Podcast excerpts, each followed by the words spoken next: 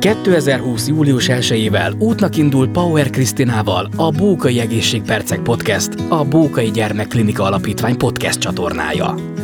Minden második szerdán az első számú Bókai Gyermekklinika orvosaival, ápolóival, pszichológusaival, szakembereivel hallgathattok tartalmas, érdekes beszélgetéseket.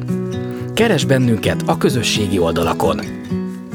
A podcast a Magyar Nemzeti Bank támogatásával valósult meg. A mai adásban dr. Krivácsi Péterrel, klinikai főorvossal, a sürgősségi betegellátó osztály osztályvezetőjével beszélgetek. A főorvos úr öt éve dolgozik a Bókai Gyermekklinikán, ahova professzor dr. Szabó Attila igazgató úr invitálta. Az osztályvezető úrral beszélgettünk az osztályban való munkájáról, a gyermekek érdekeiről, a szülői feladatokról, a kórházban zajló projektekről, illetve a színes, izgalmas és új kihívásokról. Fogadják az interjút sok szeretettel! Nagyon szépen köszönöm, doktor úr, hogy elfogadta a meghívásomat. Szeretettel köszöntöm a Bókai Podcastben. Én is köszönöm szépen, és én is szeretettel köszöntök mindenkit, aki hallgatja ezt az anyagot. Örülök, hogy itt van velem, és hát doktor úr, bele is vágnék, hogy került a sürgősségi betegellátó osztály élére. Meséljen nekem egy picikét a hivatás útjáról. Én gyerekintenzív ellátásban dolgoztam a pályámnak az első tíz évében, utána mentem a gyermekmentés felé, ami már sokkal inkább sürgősség. Ez nagyjából a tájban kezdett el egyáltalán Magyarországon kialakulni, és akkor engem onnan Szabó Attila igazgató úr hívott ide, hogy ő szeretne egy sürgősségi osztályt, ő akkor lett itt igazgató, és hogy beszélgessünk erről. És ez a beszélgetés elég jól sikerült. Ha jól tudom, ez öt évvel ezelőtt volt ez a beszélgetés, és hogy meséljen nekem, doktor úr, egy picikét, hogy egyből igent mondott, vagy most mi volt a konkrét feladat, amivel a doktor úr felkérte önt? Hát én nagyon bíztam abban, hogy e, ezért hív fel engem igazgató úr, hogy hogy, hogy együtt tudjunk dolgozni, és ez valóban így volt, úgyhogy olyan nagyon nem kellett ezen gondolkoznom. Életem legrövidebb állásinterjúja volt, azt Igen? hiszem. Igen, mert nagyjából négy mondat volt, aztán utána a részletek. Utána hogyan működött a gyakorlati részben a munkája? Nekem az a szerencsém van, hogy itt ezt az osztályt fel is kellett építeni, mert hogy fizikailag ez nem létezett ez az osztály. Oh. Uh, és ez azért nagyon jó, mert tervezni is kellett, és a tervezésben is részt tudtam venni. Uh, aztán utána pedig a, a kivitelezésben, a, a, egyébként az anyagiak megteremtésében is, mert a, az osztály kialakításának egy jelentős részét egyébként pályázati és uh-huh. úton és támogatásokból um, szedtük össze. Úgyhogy ez egy nagyon izgalmas feladat volt, mert az összes műszert is ki kellett találni, és minden mást. Azt a mindenit. Pályázati pénzek, civil pénzek. Hogy sikerült ezt gyakorlatba ültetni? Um, hát ez egy nagyon macerás dolog volt. Uh, azt hiszem, hogy olyan körülbelül 30-40 cég vett részt itt. Voltak, akik engedményekkel, voltak, uh-huh. akik épít építőipari cégek például különböző építési anyagokkal, és ez, ez, ez óriási nagy segítség volt. De természetesen nyilván volt, ahol pénzt kellett pályáznunk, de volt olyan iskola is, akik például az EKG készülékünket ők gyűjtötték össze. Ez mennyi időt vett igénybe? Ez nagyjából egy két éves folyamat volt ez uh-huh. egész az elejétől nagyjából a végéig.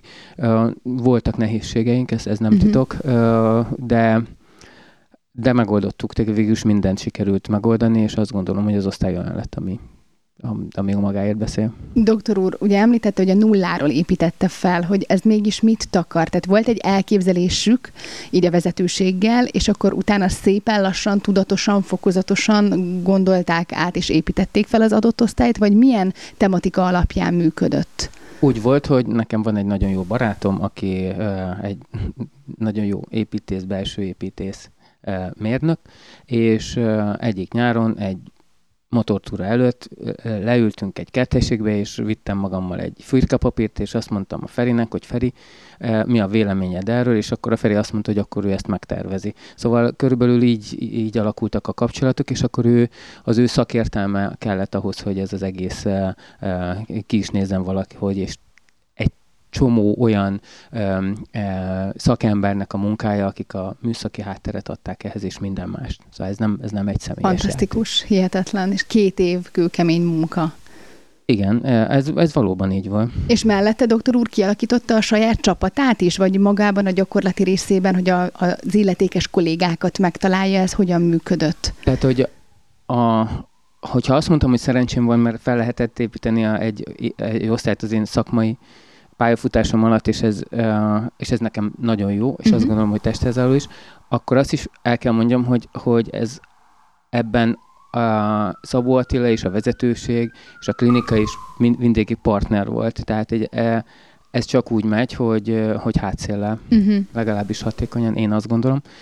És igen, az első pillanattól kezdve elkezdődött az, hogy közösséget építsünk ki, hogy egyre többen legyünk, hogy a protokollok, különböző metódusok alakuljanak ki az osztályon, és mondjuk lehetőleg vigyázunk arra, hogy ne nagyon égjünk ki, mm-hmm. mert ez a sürgősség azért ez egy, ez egy embert próbáló szakma. Pont erre vonatkozik a következő kérdésem, ugye embert próbáló szakma, hogy mesélne egy picikét a mindennapokról, hogy hogyan is működik az osztály.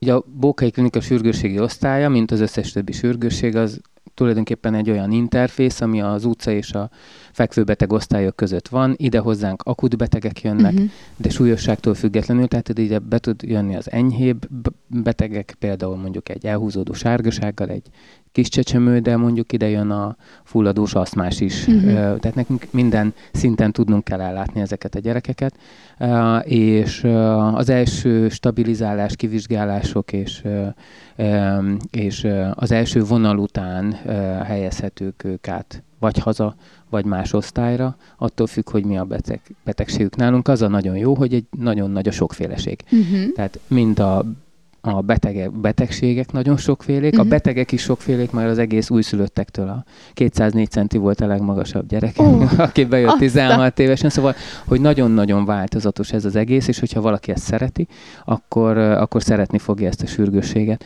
Azt gondolom, hogy azt is fontos látni, hogy a gyerek sürgősség az nem pont ugyanaz, mint a felnőtt, Hát itt, itt nagyon sok az olyan gyerek, aki egyébként egészséges, csak ö, vannak ö, akut megbillenései problémái, uh-huh. ami után ő újra ugyanolyan egészséges lesz, mint ö, volt. Úgyhogy ö, mondhatnám azt is, hogy van mire támaszkodni. Uh-huh. Ugyanakkor viszont a klinika az abból a szempontból specifikus, hogy nekünk van egy olyan beteganyagunk, ami csak itt van, anyagcserebetegek, rengeteg a cukorbeteg, oh. vesebetegek, transplantált betegek, uh-huh. akik szintén ide jönnek, hogyha, hogyha akut problémájuk van, és nem gondozni kell őket. Nyilván akkor egyeztetünk a kezelőorvossal, szóval ez egy ilyen csapatjáték. Uh-huh, tehát nagyon komplex a munka folyamata. Lehet, nem akartam ezt túl misztifikálni, tehát hogy, hogy, hogy, hogy, hogy közben meg ez egy ilyen elég emberarcú uh-huh. dolog összességében. Ugye itt a gyerekek a szülőkkel jönnek. Hogyan tudják a szülők segíteni az önök munkáját?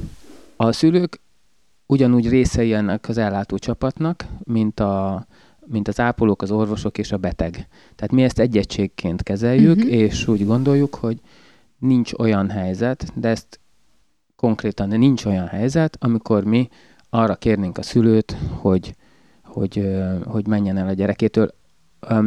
Majdnem igazat mondtam, mert hogyha mondjuk egy kamasznál olyan információra van szükségünk, amire azt gondoljuk, hogy a szülő erről nem tudhat, uh-huh. akkor igen, de hogy egyébként a súlyosság az nem befolyásoló tényező, a beavatkozások nem befolyásoló tényezőek. Tehát, hogyha egy az az alapelv, hogy bármi, amit a beteggel mi csinálunk a gyógyulása érdekében, az a szülőre is tartozik. Uh-huh. Extrém esetben egy újraélesztés is ilyen. Tehát, hogy ott a szülő bent lehet. Tényleg. Ő, ő Tehát fizikailag jelen abszolút, lehetnek. Sőt, nem az, hogy bent lehet, hanem mi arra biztatjuk, hogy legyen jelen. Uh-huh. Hogyha vénát szúrunk, akkor is, hogyha bármi más csinálunk, akkor is. Mert ő neki látni kell, értenie kell, és a szülő segítség. A szülőknek a túlnyomó többsége nagyon jól terelhető és kezelhető, okosan kell elmondanunk, hogy mi az ő feladata, és, és akkor tud működni ez a dolog. Ritkán van ebből konfliktus. Doktor úr, meséljen nekem egy picit arról, hogy a klinika ezzel foglalkozó osztálya miért kiemelkedő? Nagyon szeretném, hogyha ez az osztály egy ilyen alapvetően öntudatos, de mégiscsak szerényen működő osztály lehetne. Tehát nekünk nyilván látni kell az eredményeinket, de ezt semmiképp sem szeretném túl hangsúlyozni. Uh-huh. Én azt gondolom, hogy minden nap van feladat, és van egy vannak ilyen alapelveink. Az egyik ilyen alapelv, amit a kollégáimnak mindig mondnak, hogy minden héten kell, hogy valami újat tanuljunk. Uh-huh. Minden héten kell, hogy legyen valami, amit másképp csináljunk. Tehát, hogy legyünk arra büszkék, hogy, hogy meg tudunk gyógyítani gyerekeket mondjuk adott esetben kevesebb fájdalommal, vagy gyorsabban, ugyanolyan biztonságosan. Erre tudok egyébként példákat mondani, de ugyanakkor viszont nem szabad ebbe belekötni. Uh-huh. Soha nem köthetünk ebbe bele, hogy, hogy akkor most ezt így jól csináljuk. És most az osztályon hányan dolgoznak? Összesen? Igen. A, a, hát orvosból vagyunk heten forgórendszerben, uh-huh. És az ápolók pedig 17-en vannak jelen pillanatban. Ami egyébként érdekes nálunk, hogy sok a férfi ápoló. Mm. A, a mentésből, a mentőszolgálattól részállásban, és van, aki egész állásban is dolgozik. Mm-hmm. Tehát van egy ilyen sokféleség, úgyhogy a, lehet látni ilyen tulajdonképpen kedves arcú, de marconának kinéző ö, ö, fiatal embereket ö, autókocsis, meg Miki Egeres fölsőkben, úgyhogy Igen, így lehet elképzelni. El is mesélném a hallgatóknak, hogy ugye még a beszélgetésünk előtt én körüljártam így az osztályon, és még meg is lepődtem, hogy ilyen kicsi autók, meg macik, meg mindenféle a pólókon, meg az adott ingen, de akkor láttam, hogy ők az ápolók. De ez nagyon jó, mert egy nagyon jó hangulatot tud adni, és és egy nagyon kellemes nyugalmat gondolom a gyerekeknek és a családoknak, akik ide érkeznek.